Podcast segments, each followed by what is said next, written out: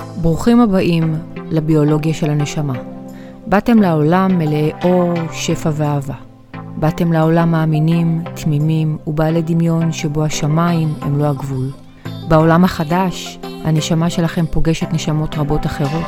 המפגש הוליד את תחילת התיקונים שלכם. תיקון הוא ניסיון שהנשמה שלכם באה לעשות בעולם. לנשמה שלכם יש בקשה אחת מכם.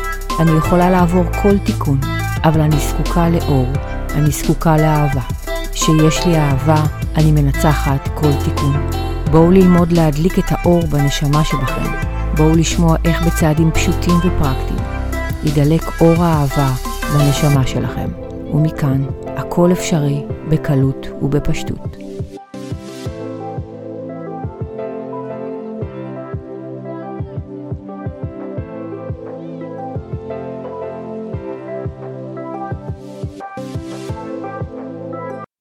שלום לכולם, אני בית אדרי שכם ואנחנו בעוד פרק של הפודקאסט הביולוגיה של הנשמה והפעם אני רוצה לשאול אתכם שאלה מאוד פשוטה. איזה אנשים אתם? האם אתם האנשים המתלבטים או האם אתם האנשים הפועלים? האם אתם אנשים שהם אלופים בכתיבת תוכניות למגירה ואסטרטגיות ואתם יושבים ומכינים תוכניות וזה נתקע אחר כך ברמת התוכנית? או שאתם אנשים שפחות מתכננים ויותר עושים, מה שנקרא קופצים למים, ולאחר מכן פשוט חושבים איך לעשות את זה. אז בואו נבין שנייה מה זאת התלבטות ולמה לא שווה לכם להישאר בשלב ההתלבטות. התלבטות היא צורת חשיבה שמטרתה לעזור לנו להגיע להחלטה. אוקיי? עד לכאן הכל מעולה. זאת אומרת, אני עכשיו רוצה להגיע להחלטה, אני מתלבטת, אני חושבת, אני בודקת מה האפשרויות עבורי, במה לבחור, במה לעשות, עד לכאן הכל מעולה. העניין הוא שאנשים עם ביטחון עצמי נמוך וערך עצמי נמוך, כלומר אנשים שלא מאמינים בעצמם, אנשים שהם אה, לא מרגישים שהם שווים, שהם לא מרגישים שהם ראויים, הם יתקשו מאוד להגיע להחלטה, ויותר מזה, הם יתקשו מאוד לפעול, כלומר, הם ימצאו את עצמם מתלבטים ומתלבטים ומתלבטים. דרך אגב, זה גם מאוד אופייני לאנשים שדואגים. אנשים שיש להם דאגנות יתר, הם מאוד יתקשו להגיע להחלטות והם יישארו כל הזמן בשלב ההתלבטות. כשאתה נמצא בשלב ההתלבטות, אין לו סוף. כי אם אתה חסר ביטחון, אז מתי תהיה הנקודה שתגיד, אוקיי, החלטתי? כנראה שלא תהיה נקודה כזאת, וכנראה שאתה תימנע או תדחה את ההתעסקות בדבר, ולא תתעסק איתו, וככה אתה תפסיד, אתה תחשוב שאתה מתקדם קדימה, אבל בעצם אתה לא מתקדם קדימה. אנשים שמתלבטים הרבה מתישים את עצמם, ובסוף, מרוב שהם מותשים, גם כשהם מקבלים החלטה, הם אה, אם הם יקבלו החלטה, הם כבר יהיו כל כך עייפים, שכנראה שהם לא יצליחו להגיע לתוצאה שהם רוצים, ואז כאילו הם יגידו להם בראש, כאילו יהיה להם קול כזה בראש שיגיד, כן, ידעתי, אמרתי, אני ידעתי שאני לא אצליח, אני ידעתי שזאת הבחירה הלא נכונה, אוקיי? אז אני רוצה להגיד לכם משהו. אה, התלבטות זה דבר ממש טוב, אבל אם לא נשים לזה גבול, אם לא אה, נדע לעצור את ההתלבטות ולהפוך את ההתלבטות לפעולה, אנחנו נישאר בתוך הלופ הזה, מה שימשיך להוריד את הביטחון העצמי שלנו, את הערך העצמי שלנו, ויכניס אותנו לעוד דאגות ולחץ, פחות לעשייה ופחות להתקדמות, אוקיי? אז קודם כל תבדקו עם עצמכם אם זיהיתם את הדפוס פעולה, את הדפוס אופי הזה אצלכם, האם יש נושאים, יכול להיות מצב שבנושאים מסוימים בחיים אני לא מתלבט, ואני פועל ישר, ויש נושאים אחרים בחיים שאני כן מתלבט, אוקיי? למשל, בן אדם בתחום הקריירה, יש מצב שלא יהיו לו התלבטויות, יש לו ביטחון עצמי, הוא לא מתלבט, הוא לא מתכונן אפילו לישיבות, הוא, הוא ככה הולך עם האינטואיציות שלו, והוא יודע מה הוא רוצה, והוא מאמין בעצמו.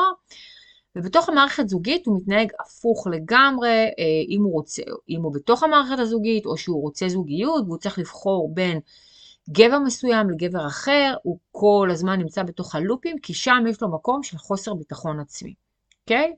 אז uh, מה עושים? Uh, מכיוון שדיברנו כבר על ההתלבטות שהיא מאוד מאוד מתישה, הדרך היעילה לטפל בנושא הזה זה להעלות לעצמכם את הביטחון העצמי ואת הערך העצמי. כן, ממש ככה. איך תעשו את זה? איך תרגישו שווים, ראויים, מסוגלים?